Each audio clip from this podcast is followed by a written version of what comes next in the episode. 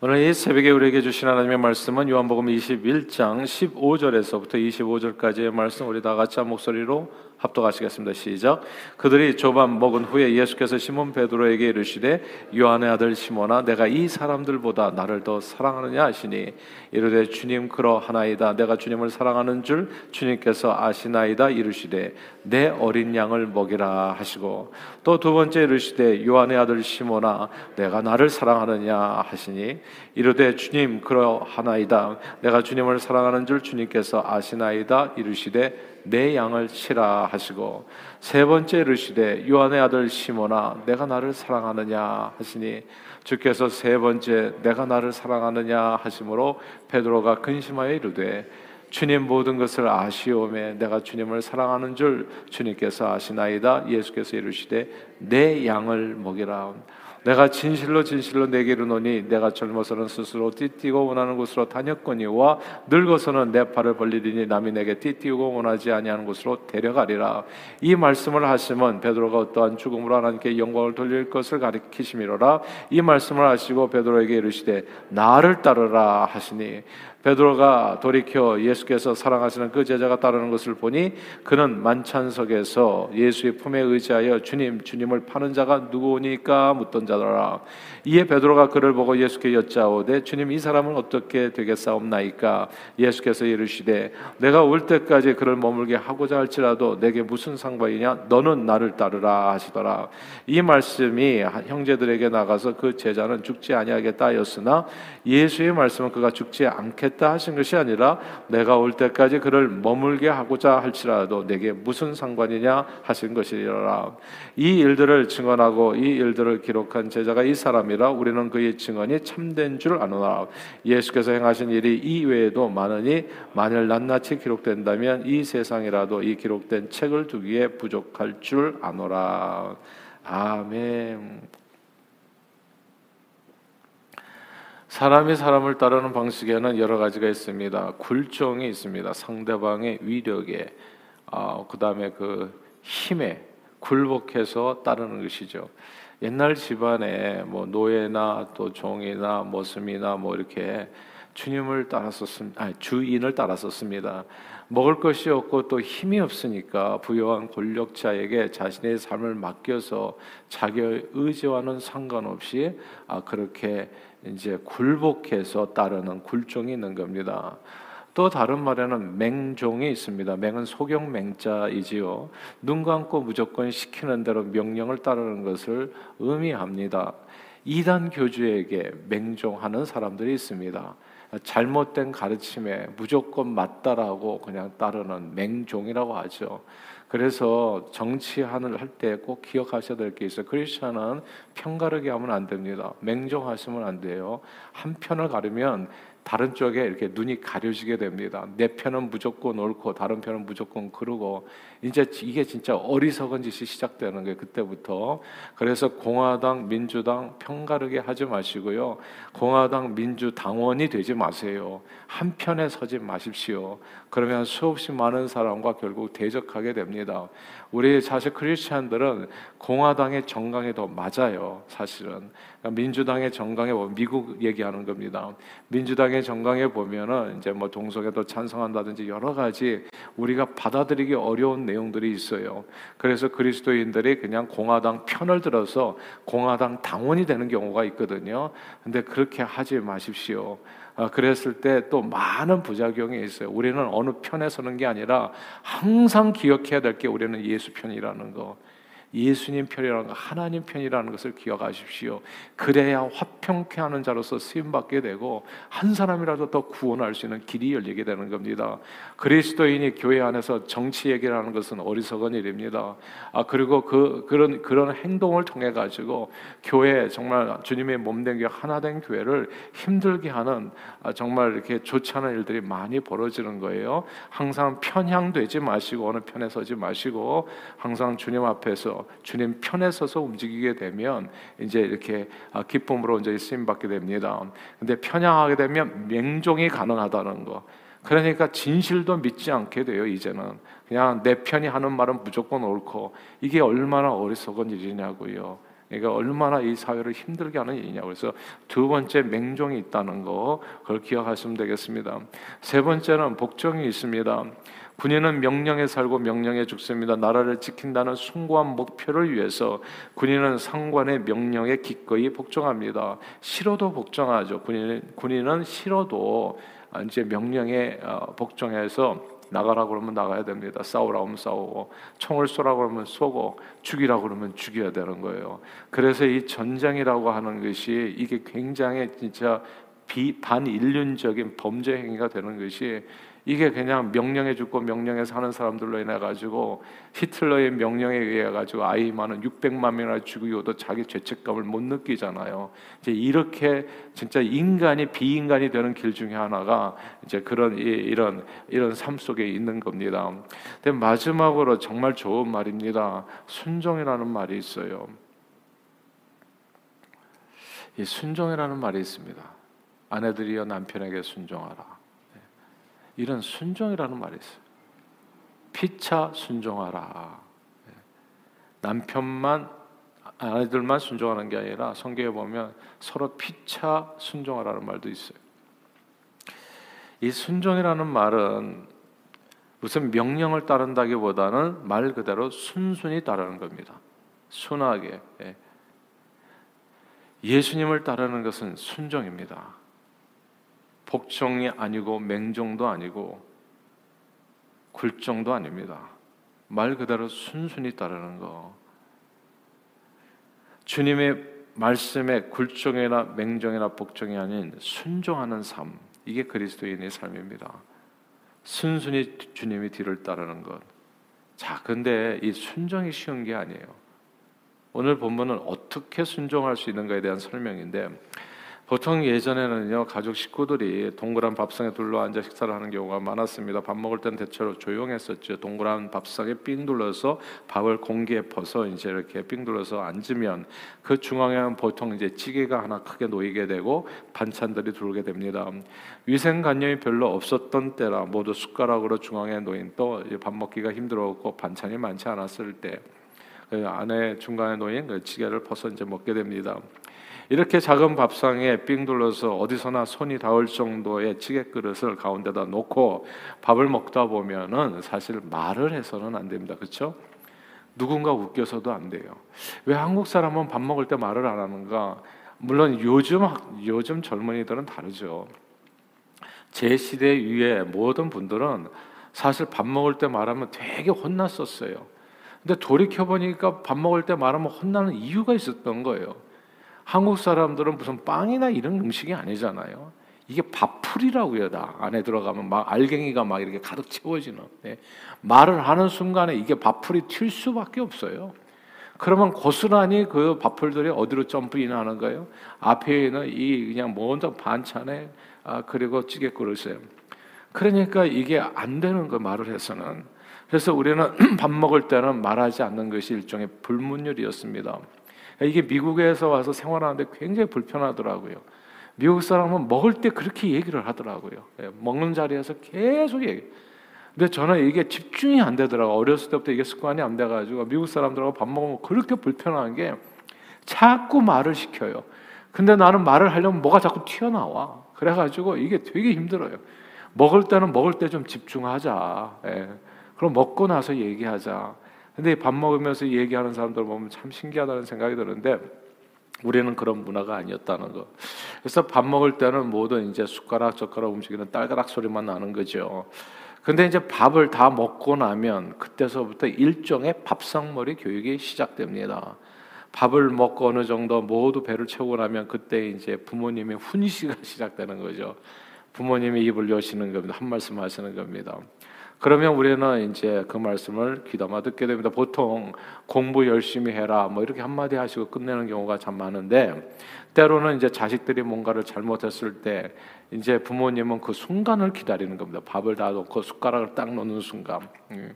밥 먹기 전에 얘기 혼 잘은 혼 안 내셨어요. 왜냐하면 이제 밥, 밥맛을 잃어버리고 이제 밥 먹기 전에 혼나면 밥도 안 먹고 막 뛰쳐나가고 하 다 보니까 일단은 밥을 다 먹을 때까지 기다린 후에 그때 이제 이제 밥을 딱 먹고 이제 공부 열심히 해. 아우 이제 헤어지게 되면 참 좋은데 이제 뜸을 들이면서 말을 하시면 이제 긴장이 되어지는 겁니다. 뭐라 얘기하실지, 뭐라 혼날지 알 수 없으니까. 자칫하면 먹었던 음식이 소화되지 않는 괴로운 시간이 될 수도 있는 겁니다. 자, 오늘 본문에 예수님께서는 밤새 고기잡이로 피곤하고 지친 제자들에게 밥과 이제 숯불 생선구이를 반찬으로 내어놓으시면서 저들을 먹이셨습니다. 밥 먹을 때는 모두 조용히 집중해서 참 함께 식사했지요. 근데 이제 밥 먹는 순간에 제자들은 약간 긴장합니다. 밥 먹고 나서 예수님이 뭐라 말씀하실까 이제 걱정이 되는 거예요. 사실 고기잡이는 몇 년 전 예수님이 저들을 사람 낚는 어부가 되게 하리라 말씀하셨을 때 손을 놓았던 일입니다. 근데 예수님이 부활하신 것을 목격한 후에 다시 고기잡이를 한 거예요. 그러니까 무슨 잘못하다가 들킨 사람처럼 된 거예요. 고기잡이를 하다가. 예. 예수님께서 이거 또 뭐라고 하실까? 예수님은 예루살렘에서 처음 제자들을 만났을 때 갈릴리로 가라. 거기서 나를 기다려라 얘기했지. 갈릴리 바다로 가서 고기잡이 다시 하라고 말씀하지 않았거든요. 근데 이게 3년 공 도라미 타버리라고 다시 고기잡이 업으로 돌아간 제자들을 보면서 뭐라고 혼내실지 제자들은 예수님 앞에서 왠지 작아지는 자신을 느끼게 된 겁니다. 이제 모두가 밥을 먹고 주님이 뭐라 하실까 귀를 기울이면서 제자들은 예수님이 무슨 말씀하시더라도 다 받을 생각으로 이제 귀를 기울였어요. 도둑이 재발절이라고 그렇지 않습니까? 겟세만의 동산 바로 직전에 베드로와 함께 예수를 예수님을 죽기까지 따르겠다고 맹세한 직후에 아, 그 바로 바로 직후에 그냥 예수님을 배반하고 멀리 도망친 자신들의 모습이 다 떠오르는 거고요. 예수님의 십자가에 달려가신 돌아가신 후에 두려움에 사로잡혀서 작은 방에 스스로 갇혀 있었던 자신들의 모습이 있었잖아요. 그리고 부활의 주님 부활했다 그러는데 도마는 또 믿지도 않고 도마도 있잖아요 여기에 아, 믿지도 않고 막 이렇게 손가락 넣어보고 했던 그런 불신앙도 떠오르고 이제 갈릴리에서 고기 잡다가 예수님께 들킨, 상황까지 돼버린 거거든요. 예수님이 이제 뭐라 밥 다 먹고 나서 이제 뭐라 얘기를 하시는데 뭐라 혼내셔도 할 말이 없는 겁니다.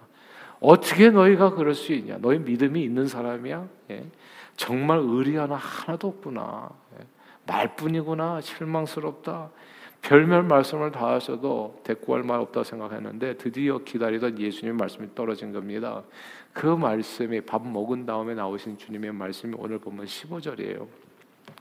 15절 같이 읽겠습니다. 시작. 그들이 조반 먹은 후에 예수께서 시몬 베드로에게 이르시되 요한의 아들 시몬아 내가 이 사람들보다 나를 더 사랑하느냐 하시니 이르되 주님 그러하나이다. 내가 주님을 사랑하는 줄 주님께서 아시나이다. 이르시되 내 어린 양을 먹이라 하시고. 아멘 아멘.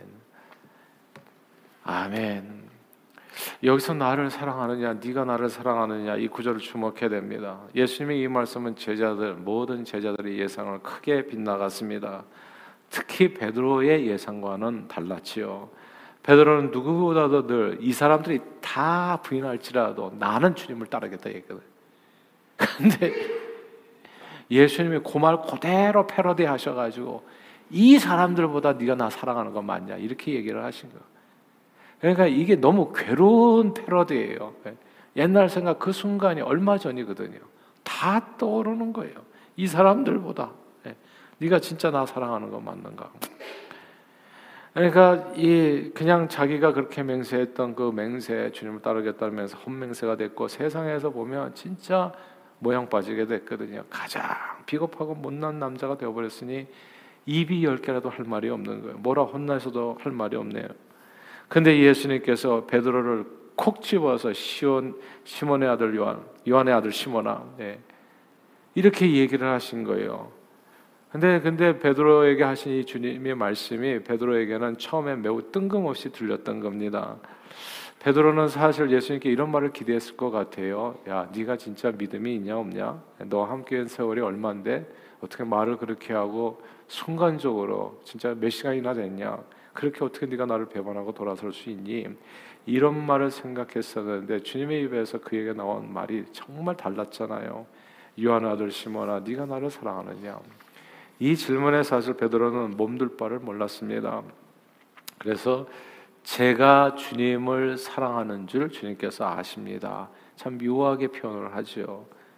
비록 제가 주님을 여러 사람들 앞에서 모른다고 했지만 주님은 내 마음 아시지 않습니까? 우리는 그럴 때가 있잖아요. 사람이 악해서도 죄를 짓지만 약해서도 죄를 지어요. 자기도 모르게 거짓말하는 경우가 있어요, 사실은. 예. 그 순간에. 그래서 우리는 사람을 자꾸 거짓말장이라고 몰아붙여서는 안 돼요. 제가 보니까 자기도 모르는 사이에 네가 했지 그러면 자기도 모르는 사이에 안 했는데요. 이렇게 얘기하는 경우가 있더라고요. 그러니까 그 마음은 그렇지 않은데 그렇게 한 것이 어차피 베드로도 너무 죄책감에 괴로워. 예, 죽고 싶어요. 근데 그 앞에서 주님이 말씀하시는 네가 나를 사랑하느냐. 베드로의 대답은 제가 주님 사랑하는 거 주님 아시잖아요. 근데 제가 말은 그렇게 또 했잖아요. 그러니까 주님이 다시 묻는 겁니다. 네가 나를 사랑하느냐. 베드로는 똑같이 대답했는데 예수님이 이번 주에 또 세 번째, 삼세 번이잖아요. 네가 나를 사랑하느냐. 주님이 세 번씩이나 같은 질문을 하니까 베드로의 마음이 좀 불편해진 겁니다. 예수님이 진짜 내 진심을 믿어주지 않는구나. 네. 왜세 번씩이나 똑같은 질문을 하시나?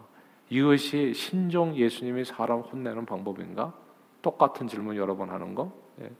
별변 생각이 다 드는데 예수님이 그렇게 말씀하신 이유가 아, 이번에 이 세 번의 질문 가운데 다 담겨 있어요. 3, 세 번을 듣다 보니까 그 안에 왜 똑같은 질문을 했는지 아주 중요한 이유가 있더라고요.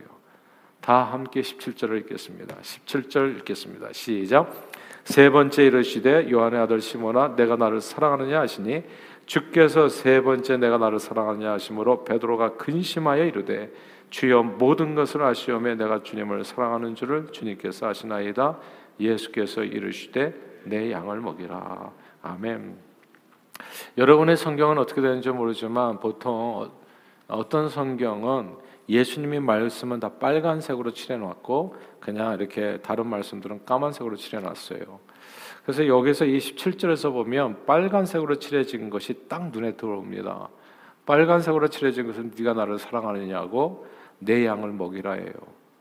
야, 요, 요 구절입니다. 이게 폐어로 돼 있어요. 예. 이 말씀을 잘 보면 사랑과 양을 먹이라고 하는 명령에 순종하는 내용이 한 구절 속에 폐어로 이게 짝꿍으로 들어가 있는 것을 알게 됩니다. 주님의 뒤를 따르며 주님께서 주신 사명을 감당하는 마음은 사랑이어야 된다는 얘기입니다. 이게 중요하니까 다시 반복할게요. 주님의 뒤를 따르며 주님께서 주신 사명을 감당하는 마음은 사랑이어야 된다는 겁니다. 그때 주님을 따르는 길을 맹정도 아니고 복정도 아니고 굴정도 아니라 그제서야 비로소 순종이 된다는 거예요. 사랑이 없으면 예수 믿는 신앙생활은 험하고 괴롭고 힘들고 하기 싫은 억지로의 일들 투성이가 됩니다. 교회에서 바닥에 떨어진 휴지 하나 줍는 것도 의자 하나 개어주는 것도 왜 내가 이것을 해야 되는지 알 수가 없게 돼요. 나의 은사에 따라서 서로를 섬기며 좀 셀 모임에 참석하죠. 모든 게 다 힘이 듭니다. 모든 게. 그냥 뭐 하나 에브리띵 귀찮아요. 다 싫어. 그리고 진짜 이렇게 하면 무슨 맹종하는 느낌이에요. 복종하는 느낌이고 억지로 하기 싫은 걸 누가 자꾸 시키는 것 같아요. 그걸 왜 제가 합니까? 왜 나밖에 없어 이 교회는? 이렇게 되어지는 거예요. 모든 게. 남 이야기 들어주고 서로 사랑과 선행을 격려하면 모든 일이 힘든 일이 돼요. 사랑하는 여러분, 사랑이 없으면 아무것도 아니에요. 사랑이 없으면 내게 아무 유익이 없어요. 몸을 불사른 데 내어줄지라도.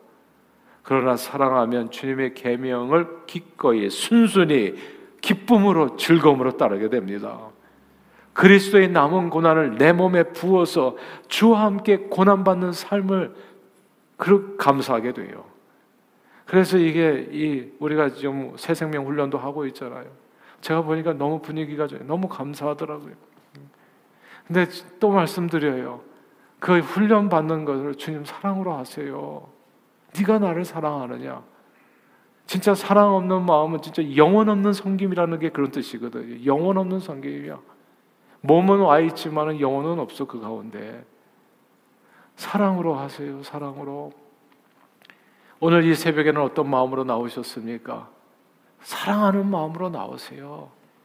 사랑하는 마음으로 예배 드리세요. 왜 예배 감격이 없나? 사랑이 없으면 감격이 없어요. 나띵이 아무것도 아니에요. 예배 첫날 드려보세요. 아무 유익이 없어요. 그러나 사랑하면 정말 감동이 넘치게 됩니다. 모든 예배 시간이 기다려져요. 사랑이 없으면 아무것도 아니고 아무 유익도 없습니다. 그러므로 저는 저와 여러분들이 무엇보다도 주님을 사랑하기를 바랍니다. 신앙생활은 주님을 사랑하는 만큼 즐겁고 행복해집니다. 부부간에도요 사랑이 없으면 아무것도 해주고 싶지 않아요. 뭐 나는 막 돈만 벌어다 주는 사람 같이 보이죠. 예, 남편들. 예. 또 아내는 그냥 나만 고생하는 것 같아요. 뼈 빠지게. 그래서 막 가출을 해버리잖아요. 다 엄마는 뿔나가지고 가출하고 엄마만 뿔나요.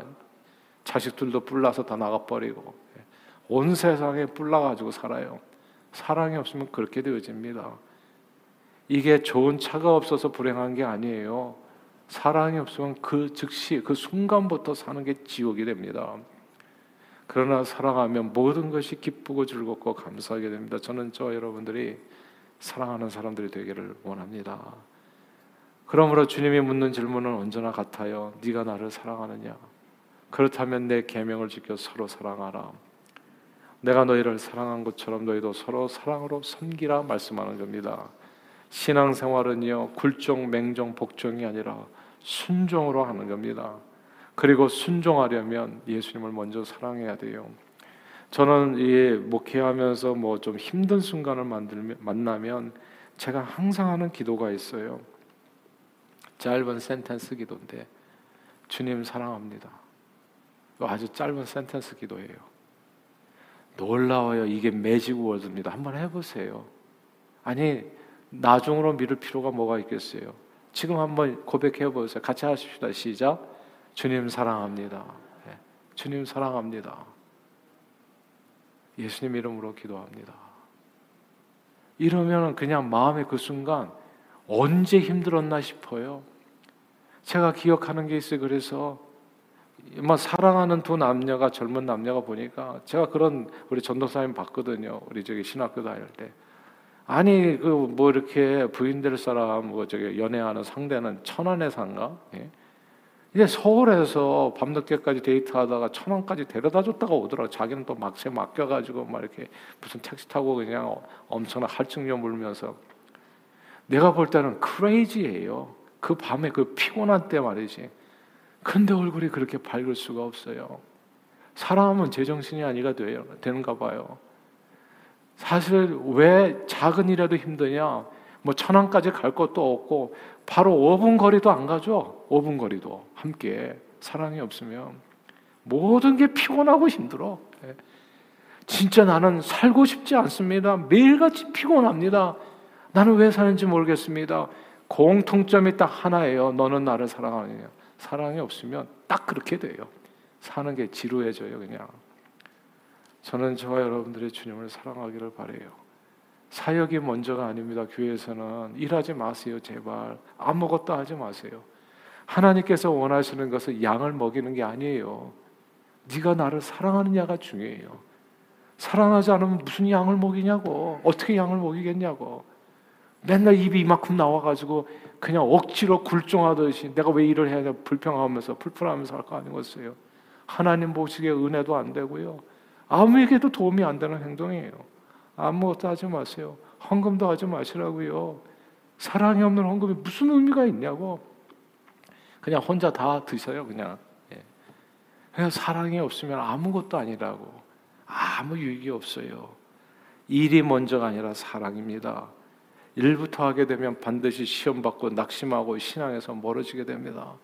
그러나 사랑으로 순종하여 섬기게 되면 영원히 기쁘고 상급이 넘치고 축복이 넘치게 그러므로 아무쪼록 오늘도 주님을 사랑하는 마음으로 서로를 섬겨서 사랑으로 섬겨 아름답고 복된 주의 나라를 기쁨으로 이 땅에 이루어가는 일에 존귀하게 쓰임 받는 저 여러분들이 다 되시기를 주 이름으로 축원합니다. 기도하겠습니다. 하나님 아버지 사역이 먼저가 아니라 사랑이 먼저라는 거.